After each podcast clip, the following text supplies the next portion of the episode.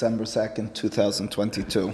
This morning's class and the classes that we had throughout the week were donated in honor of Sarah Cohen, Stephen and Sophia Cohen, Albert and Marcel Shami, Gail Mishan, and in memory of Jack Mishan, Nathan, and Marlene Cohen.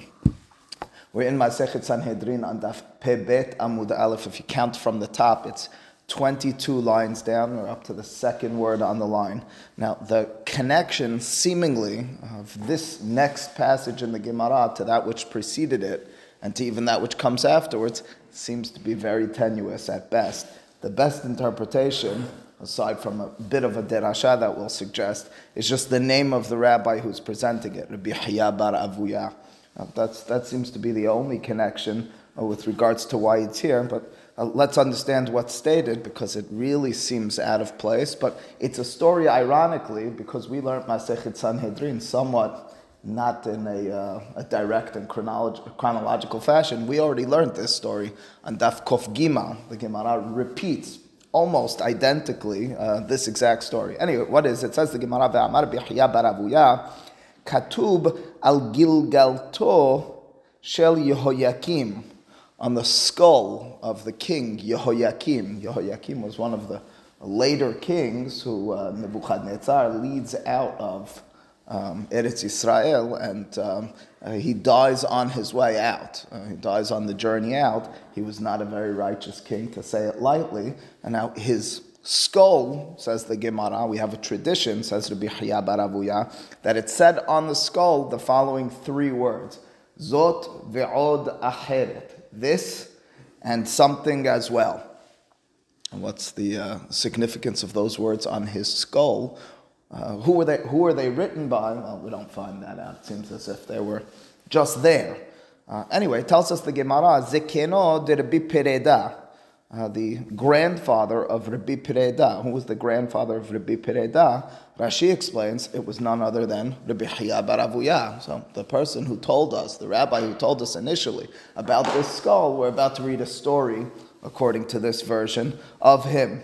What happened to him? Ashkah hahu gulgalta dehavat shadia b'sha'are Yerushalayim.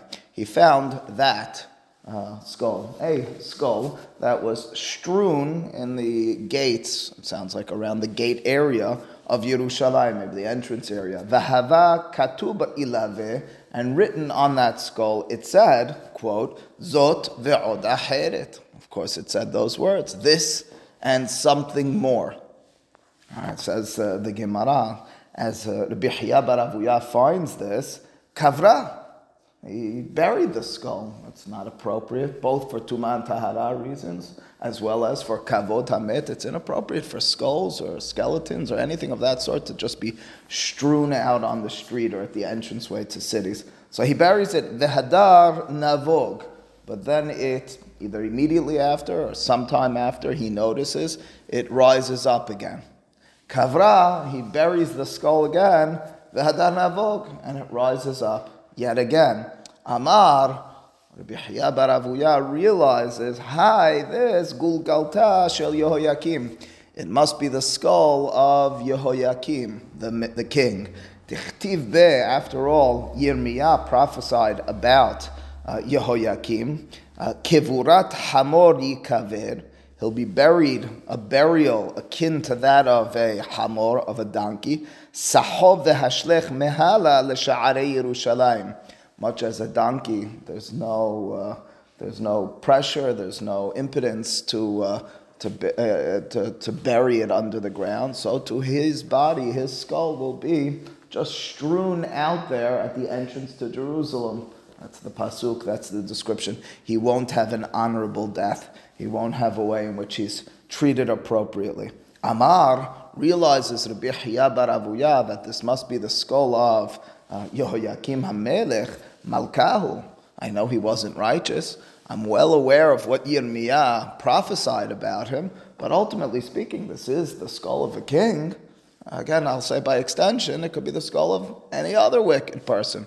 But specifically, he realizes this is king. Velav orach ar'a levazuyeh. And it's not derech eretz, it's not appropriate to allow for it to be shameful, to leave it strewn out like that. I know I've buried it twice and it rose twice. There has to be some other way of handling this. Shakla, he takes that skull, karcha b'shira'eh. He uh, wraps it with, uh, what is that, silk, with uh, some sort of uh, uh, wrapping paper of sorts. Ve'otve besifta, and he places it in sifta. Rashi says that's an argaz, a, a chest. So instead of burying it, he realizes that doesn't work, but it's better than it just being on the floor at the entrance to the Sha'arei Yerushalayim. He places it in a chest in, in his home. Atai devitu. It always happens that way. His wife arrives, hazite, and she sees a skull in the chest. He thought he hid it from her. Of course, she's going to find it. She doesn't confront him, says the Midrash. Naf, nafkat, she goes out of the house instead of speaking to, I guess, her husband, whom she's wondering what's going on with him. She speaks to the neighbors about it. Amra lehu vata. She says to the neighbors uh, that which she just found. Can you imagine? I was in my home and I found a skull and a chest. Uh, you think that my husband is up to some sort of something? What, what is this? Umbrella, I say, uh, just, just be, be, uh, be calm. This isn't sorcery. It's not witchcraft. Your husband, heaven forbid, would be involved in that. But we do have an inkling as to what this is and why your husband has that in your house. Hi, the itata kamaita. He. This must be from his first wife. It's the skull of his first wife. De la kamanchela he hasn't forgotten her. It must be he always wants to remember he held on to the skull of his first wife. Now that's not very pleasing, charming, or a good thing for anyone to hear, certainly not the wife who's now currently married to uh, but now she understands and believes that this skull of Yehoyakim is actually the original wife of her husband Rabbi Baravuya, and he hasn't forgotten her, so to speak. He's living with two wives in the home. Of course, he, she, who's alive, but this dead one as well, not happy with this. Shagarta letanura. She throws it into the oven. Vikalta. And it becomes burnt, charred. Kiata, when Bihya Baravuya arrives home, I'm injecting details, smells something burning. Realize opens the oven, maybe looking for dinner. Whatever the circumstance is, it's the skull that I had in the chest. He says, Amar, this must be what it meant in the, uh, that was written on that gulgolet, was written on that skull. Zot, hainu dichtiv ilave. That's what it meant when it said on the skull, Zot ve'od aheret. This and something more. The this is, it was never buried appropriately.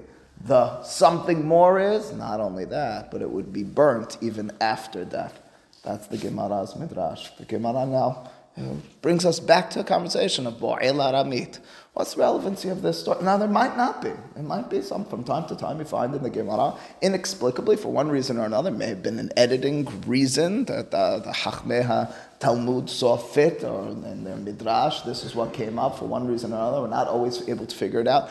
I wonder, though, as a suggestion, whether this is here in our Gemara, because it is somewhat relevant to our conversation with regards to what we began yesterday to learn, what we'll continue now to learn, and that is kol ha'bo'el aramit, or any of the other several sins mentioned in the Mishnah, kana'im pogimbo. Zealots are supposed to go and handle and kill that person.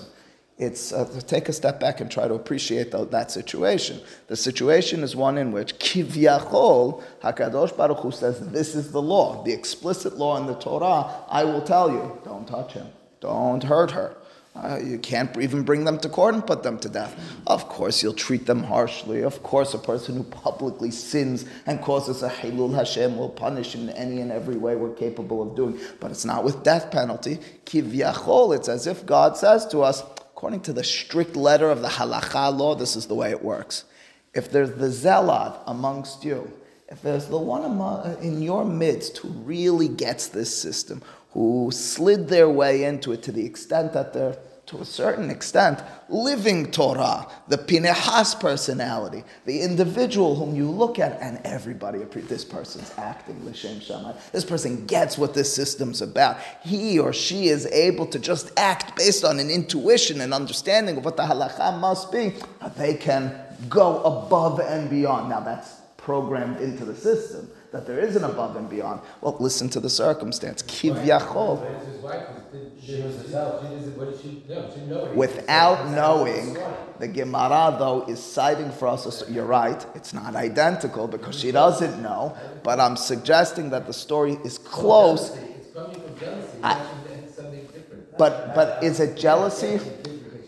Is it jealousy, or is it, or is it jealousy, or is it alternatively, to a certain extent, the way this relationship should be is without her. So, so too, if the sin is taking place, kivyachol, you're turning to Akadosh Baruch Hu and say, "You didn't strike that person." Of course, we don't actually mean. Of course, he put it into the program. But you're turning to me and you're saying, "You allowed for this person to stay alive. This person who's acting like that is still around." So the midrash then that, that we're told in the Gemara, the, the Gulgolit is left alive. Uh, not left alive, it's left intact. HaKadosh Baruch Hu is leaving it to be. According to the strict letter of the law, Kivyachol, the law of the Torah, it's still alive, it's still out there the wife of Rabbi Hiya Baravuya, the beyond halacha, the uh, impetuous uh, personality, uh, the individual who's so possessed with a uh, zealotry, uh, to do what they know is the right thing to do, albeit in this story mistakenly. But in the scheme of things, right, but in the scheme of things, of course, in the scheme of things, it's, it's a fulfillment of that zot ve'od even those very words and the way the Hachamim are envisioning them being fulfilled uh, match this story, this, this halacha line as well. Zot kivyachol, it's as if it's as if that's what I'm suggesting. That's not direct. Zot God says, I've done this. Odacheret, uh, what does that mean? I don't know. Well, who's gonna? It's gonna be up to you if you could figure out, or you could determine what that odacheret is. Uh, Yehoyakim. That makes it even better, though, in, in, in, the scheme of things, you're suggesting. I mean, but again, I, it's not even by Israel. He's led out by Nebuchadnezzar. But do you want him to? Anyway, says the Gemara onward, Ki ata Rav Dimi.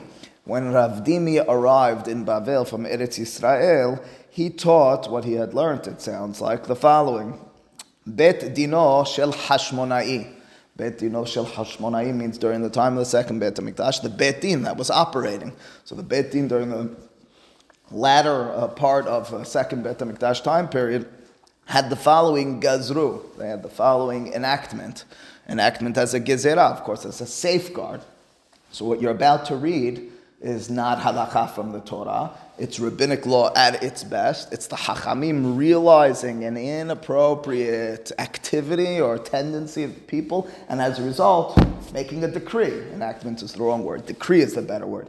Here was the statement: Haba al hakutit, a person who has relations with a kutit. Again, a kutit is a reference not to necessarily a woman from Kuta, uh, it's not from a specific nation. It's the generic word the Gemara will use for non-Jews, um, not even uh, idolaters, non-Jews. Why don't they just say non-Jews? So there was fears of throughout persecution in the Talmud. If you mentioned non-Jews, this is the way we quote unquote envision you. What we say al hakutit. Hayav alea. There's a hiyuv. You'll be punished for nashga. That of course is a na- an, uh, um, uh, that's an acronym. That's the word. I forgot the word for a second. Abbreviation. All right. Well, it's, it's more simple. And uh, and what, what acronym? That's the word. Acronym. Acronym. Yeah. Acronym, not an acronym. Acronym. Anyway, say here's the acronym Nun Shin Gimal Aleph. Before I uh, decipher it together with you, it's a reference to um, getting lashes midrabanan. And there's something called makot mardut. For each one of these four, you would get a set of lashes, midrabanan, rabbinically speaking. Uh, what are these? Nun, Shin, Gimal, Aleph. Well, Rashi will help us. I mean, the Gemara in its ensuing lines will really break it up for us, but Rashi already helps us. The Nun, says Rashi, is Nida. Of course, a woman in her menstrual uh, period.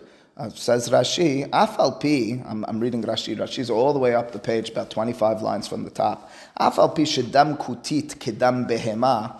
And of course, you know, imagine such a line being read publicly today outside of context. It says the blood of a non-Jew is like the blood of an animal. All right, we don't mean it in that respect. We mean it in the halachic respect that it doesn't have the status and stature of establishing the woman as a nida, even though that's the technical halacha according to the Torah. mius Nonetheless, this is ma'us. This is something disgusting. And hilul Hashem, a person who's having relations with a woman who's not Jewish, he'll be uh, per, he'll be prosecuted in a rabbinic court for midah. Now, what sort of circumstance? Before we even break down the other three, what are we talking about? We're not talking about public activity. If it's public activity, kol it can't be marriage, or we assume it's not marriage either, because marriage is lotit haten bam. It's an issue from the Torah. It's rather in private. It's not. We have knowledge. Maybe we have testimony of a woman. What's that? No, only if it has, only if you have kavanah to do so. Of course, we have concept of zona, we have concept of kadesha, we have all sorts of. That's nida. Uh, so that's the nun in the nashga. Uh, after the nun in nashga, uh, so uh, we have a shin. Says Rashi shivha. A shivha, of course, is a, as a slave, as a woman slave. She kishivha etzlo. Shekneset Israel gevira nikret. It says she's not actually a slave. I mean, we're assuming she's not this woman, uh, because the decree is on every woman you give her the status of a shibha, uh, but she's not a shibha, she's not a slave. Compared to the Jews, Knesset Israel, Am Israel are known as the Giviraz, the master. As a result, the Bet Dino Shel Hashmonai treated this woman, any woman that had the relations were with, number one, Nida, number two, as a Shivha. Uh, the next one is Gimal for Goy, says Rashi, Ovedet Kochavim. לא תתחתן בם כי יסיר, כל המסירות את הלב במשמע. ומי הוא לאו דלא תתחתן לקה דאורייתא, דדרך חתנות משמע. ובית דינו של חשמונאי גזרו דלפרוש מיניהם משום כל הנה.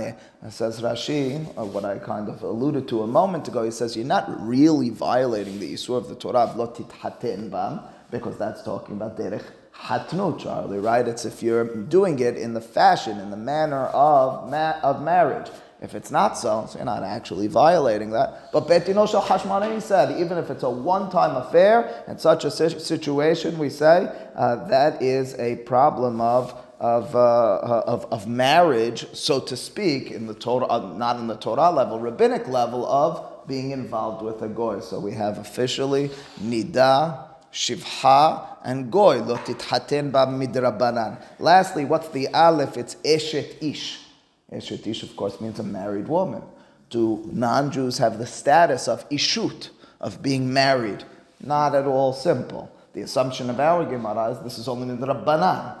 Well, we did see two Gemarot earlier in our Masechet, which the Rishonim and much more so the Aharonim deal and deliberate and, uh, and have trouble trying to resolve. On the one hand, the Gemara and Daf Nun Bet mentioned the pasuk of V'ish ki afesh et, et eshet re'ehu. In the context of relations with a woman who's married to someone else, it says a person who has relations with eshet re'ehu. Re'ehu means your friend. The assumption, of course, of the Torah is your friends are Jews or Am Yisrael. It sounds like eshet re'ehu, there'll only be ishut, marriage status, for Yisrael. That's that Gemara. On the other hand, the Gemara on Daf Nun Het quoted the pasuk of V'davak bi'ishto v'ayu lebasar ehad. V'davak bi'ishto, you should cleave to your wife. Bi'ishto ve'lo be'eshet havero, not to the wife of someone else. That, of course, is before Matan Torah. That's a statement in the context of Adam and Hava. The Gemara has in that context as well the concept of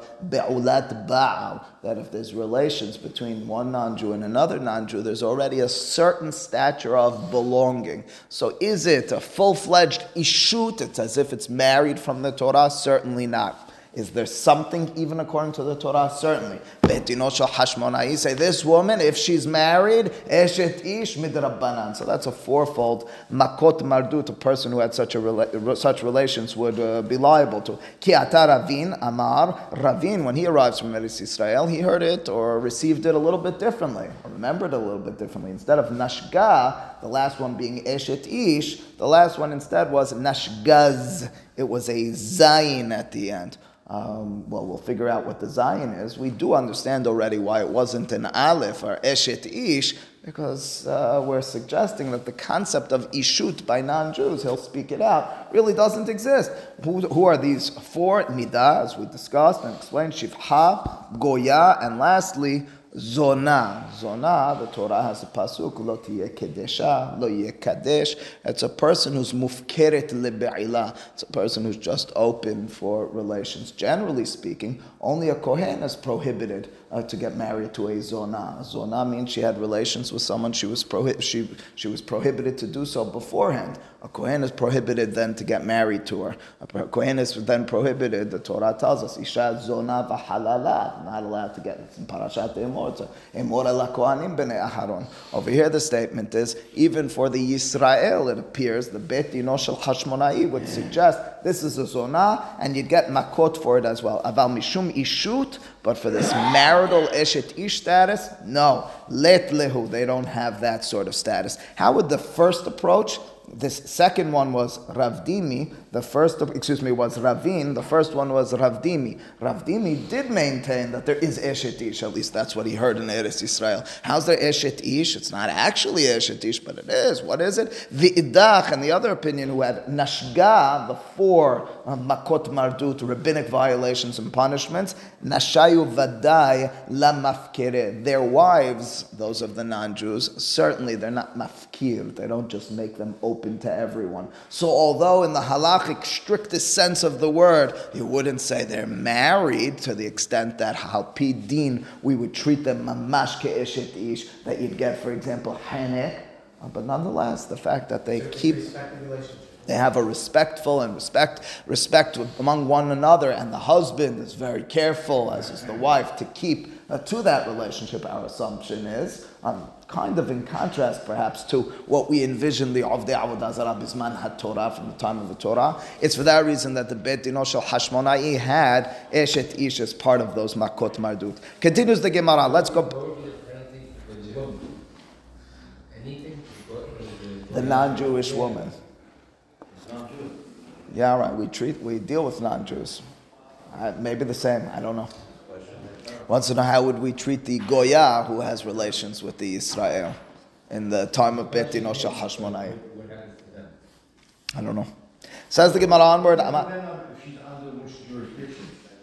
That's certainly true. He's assuming we're under Jewish jurisdiction. Right? So what, what would the halacha be? Amar Rav Hisda habali malech in Morino statement here of Rav is if the person sees one of these acts, let's do it the most coarse and, uh, and, and, famous example, the Bu'el Aramit. If Pinehas turns to Moshe Rabbeinu and were to say without knowledge of what the halacha is, what is the halacha in this situation? In Morinlo, you don't answer to them. Why don't you answer to them? Of course, that's the paradox by definition, it needs to be a zealot. A zealot knows what is true and what is false. They act based on their own instinct and innate knowledge of the circumstance. If they're turning to someone else for guidance, direction, or, or information, it's no longer a zealot. It's no longer kanaim pogimbo. We don't tell them. What do I do now? We keep our mouth shut. Or we tell them, I don't know. You should know. Says the Gemara, Itmar Name. Indeed, we have a similar statement. Amar Rabba Bar Bar Hana, Amar Yohanan Habali Malech en Morinlo. A person who comes to ask, uh, to consult, we don't answer. Velo od. Ela piresh zimri. Furthermore, had Zimri separated himself, now we're going to start talking about this story in just a moment or two, that's found in the Torah. The story in the Torah is Am Yisrael in a place called Shittim. They come in context with uh, Benot Midian, with the women uh, from uh, Midian. They're involved as well in uh, Avodah Zarah at that time period. The women are bringing them to Avodah Zarah. Uh, the Torah then uh, describes at the very end of the parasha uh, about how a man, the Nasi of Shevet Shimon, his name was Zimri, that's who we're referring to, is seemingly publicly having relations with Kozbi Batsur Melech Midian. He's having relations with the princess whose name is Kozbi. Now, says the Gemara, had Zimri separated himself, oh my goodness, you see who's coming? Pinehas is coming. So he separates himself from the act of relations. V'harago Pinehas, had Pinehas entered the tent, seen him, and then he separates very quickly, startled, and then Pinehas nonetheless kills him. Neheragala, Pinehas would get killed for that. The only way in which kanaim pogimbo is if they're in the midst of the act. Are they separated? It's not so any longer. What about if nehepach zimri pinehas? What about he's in the middle of the act? He's mamash in the middle of the act. Pinehas enters in, and Zimri somehow has right next to him. This is the easiest way to I know. I know they didn't have guns then, but oh, he takes out his slingshot and he shoots Pinehas as Pinehas comes in. I say, you were in the middle of the act. Uh, Pinehas was about to kill you uh, legally, but now you killed Pinehas. What's the status? In Nehiragalav. Zimri would not get killed in the court for that, for that uh, not self-defense, but seeming self-defense. Shahare rodefu, because it is considered self-defense. Self-defense, he was allowed to kill you. You had a bullet on your head, but not really. He wasn't commanded to kill you. The only time we mamash consider you a dead man walking to the extent of the person who's killing you, uh, you can't touch them, and you'll be liable for that, is if the person who's going after you has an obligation our circumstance through and through is only kanaim pogimbo. Kanaim pogimbo means the zealots. It's not a chova, it's not instruction and mandate from the Torah. It's a permissibility from the Torah. If you've tapped into what's true, what's wrong, and you act on it, all right, that's your prerogative, and we're going to praise you potentially for doing so. Uh, but that's not a chova to the extent that had Zimri killed Pinehas, ironically and crazily Zimri would not be liable for it because Pinehas would not be acting on the command of the Torah, but rather on the permissibility of the Torah. We would give him the status of Rodef. No, everybody's asking Moshe what to do. all right, all right. We're all we're all very familiar of the Gemara that we haven't yet learned. But yeah, give it give it a minute. It says the Gemara, "Vayomer Moshe el Shofetei Yisrael." What takes place at, at that juncture in the Torah? The uh, you know as we're closing out Sefer Bimidbar, close to closing out, maybe midway through. Uh, so it says the pasuk that Moshe turns to the Shofetim, to the judges of Israel, and he makes clear to them, we have to kill all the people who have been nitzmad lebal peor, all the people who have worshipped avodah zarah. Says the Gemara, well, let's, let's, let's elaborate. Let's fill in the details with regards to what was really taking place. And we have now some derashot about this in the Gemara. Halach shifto shel Shimon etel Zimri ben Salu. Zimri ben Salu, who is their Rosh Betav, he is their Nasi. Uh, they go, the people of his tribe, and they consult with him. Amrulo, hendanin dine nefashot, v'ata yoshev v'shotek. Uh, look out, look outside of your tent. You know what's taking place. Moshe is walking around with all the judges and they're determining who's put to death and who's not. And you're just sitting docile, quiet.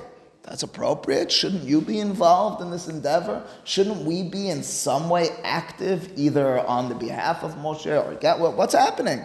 Me'asa, what did uh, Zimri then do? Amad v'kibetz Kafdalid Elif mi Israel. He gathered 24,000 from Am Yisrael. What seems to emerge, seems to be the case, is from his Shevet, from Shevet Shimon. So 24,000 people. We'll figure out where we get that number from. The Torah will describe how 24,000 people fall. So that's where we got that number seemingly from. Vehalach etzel Kozbi. And he marches together with this entourage of 24,000 people to Kozbi, the daughter of the king of Midian. Amarla. He says to her, hashmi'ili or hishame'ili. Uh, listen to me. In other words, it's a clean way of the Gemara telling us he's proposing relations with her. Amralo, she says to him, me have relations with you. Who are you? But melechani. I'm daughter of a king. Don't you know what my father commanded me? The only one you can have relations with from Am Yisrael, from that nation, uh, you can't go to any of the lower rank, only the highest ranking. Amar la, responds Zimri, avhu nasi shevetu. Uh, he says, You should know, and he's speaking in third person, he is uh, the, the prince of the tribe. In other words, I'm an important person. Velo'od, I want you to know, elashu gadol mimenu. I'm greater, or he, speaking in third person, is greater than Moshe. Uh, you think that's the leader, the one down the road that's talking to everyone? That's not the that's not the greatest. Shu sheni labetin, v'hu shilishi labetin. Moshe comes from the third son of Yaakov, of course, Levi. That's his lineage. Me, I come from the second one, Shimon. I'm higher up in the lineage. I'm greater than him. I am both a Nasi of a Shevet, a prince, a head of a tribe, and furthermore, I'm even better than the alleged leader of these. Tafesa bibloriata esil Moshe. He grabs her by her Gentile avodah zarah haircut. The Gemara we saw in Sanhedrin and the Gemara at the end of Masechet Avodah Zarah describes this blorit, the haircut of the idolatrous people. He grabs her by her hair, and the Torah and the Gemara tells us, you know, what type of haircut to demonstrate this is an act of defiance through and through. He's not forcing her. She seems to be uh, interested in this at this point, but uh, at the same time, this is an act of defiance. He's doing this as a spit in the face of Moshe Hakadosh Baruch Hu and Am Yisrael. I'm going with an idolatrous woman. I have intent and intention to worship Avodah Zarah through this. He brings her in front of Moshe. Amar lo ben Amram turns to Moshe and speaks to him in a derogatory uh, um, uh, uh, verbiage. It seems he calls him ben Amram. Zo asura o muteret. This woman whom I'm holding by her idolat- uh, idolatrous uh, uh, hair, haircut is she permitted or forbidden? Vim tomar asura. I know you're going to say forbidden. Okay, before you say so, let me ask you a question. Bat yitro. You know that uh, man whose name was Yitro, you do, he's your father-in-law. His daughter, Mihitira Lecha, or Mihitira Lecha, who permitted her to you. Oh, so she's from a different tribe, a different nation, outside of Am Yisrael. She's not permitted. Oh, what about you, uh, Sir Moshe? The truth is, Rashi explains to us how to resolve that question. The Gemara never records a response of Moshe. Says Rashi, Moshe kodem matan Torah nasa. Moshe got married, got involved with Bat Yitro before there were laws and instructions from the Torah. Ukshenitena Torah, and once the Torah was given, Kulan b'nei Noah hayu v'nichnesu lichlal mitzvot. All of Am Yisrael enter into kilal mitzvot. Those words of Rashi, Kulan b'nei Noah, many of the Aharonim pay attention to. The reason they pay attention to them is because the question of when we achieved and there are interesting conversations, not for now, but when we achieved the status of Yisrael, it's always an important question uh, for many reasons. Did we need a full fledged conversion at Ma'amad Har Sinai or not, among many others? According to Rashi over here, he seems to be telling us we all, including Moshe, so to speak, needed to become Yisrael and Ma'amad Har Sinai, and as a result, Bat Yitro, Sipora, is no different than Moshe in that respect. She had the conversion together with everyone else. Ramban Nachmani in his commentary in the Torah famously talks about uh, being at a different juncture. Much earlier, we have Ubagoyim Lo Yithashav, we have Am Yisrael taking form. But either way you slice it over here, Zimri turns to Moshe and he says to him, Why is she any different than your wife? There it is, Jesse. Moshe doesn't know how to respond. He doesn't know how to respond to the circumstance, to the claim. Ga'u kulam. Everyone starts crying. Hainu dichtiv vehem mabochim petach ohel moed. The pasuk says, and everyone's crying at the entrance to Ohel Moed, to the place of Moshe. Uh, so everyone's having a hard time because Moshe doesn't know what to do. He's silenced. Zimri has this audacious, bold, disgusting claim. Uh, what, what, are we supposed to do? Pause for a second. Now, of course, there's no simple answer to this. Why didn't Moshe know the halacha? Ultimately speaking, Pinehas is going to remember the halacha, which Moshe taught him. How come Moshe didn't know it? I think Moshe represents, what's that? He is involved. Maybe that's a much better answer than I'm going to give. I'm also going to suggest that Moshe represents the words of the Torah as we have them. Moshe hands us Torah Hashem. He is the mouthpiece, as we've said on many occasions, of Hakadosh Baruch Hu. So he hands that over. So yes, he taught traditions on the side uh, with regards to what he received. But with regard to his essence, he's not going to be the one who's, uh, who's kind of proclaiming this lifnim mishurat adin, this halacha which goes above and beyond. Let me just go very quickly. Uchti vayar pinehas ben Elazar, and pinehas ben Elazar sees מה ראה, אמר רב, ראה מעשה ונזכר lo ahi abba אחי אבא, אבי אבא, לא כך לימדתני, לימדתני ברידתך my great uncle, Pinehas is the son of Elazar, who's the son of Aharon, Aharon of course is the brother of Moshe, my great uncle, didn't you teach us when you came down from Har Sinai? I remember it, הבועלת הקלקותית, Kanaim pogimbo. Didn't you teach us a person who has relations with a non-Jew, Kanaim the zealots,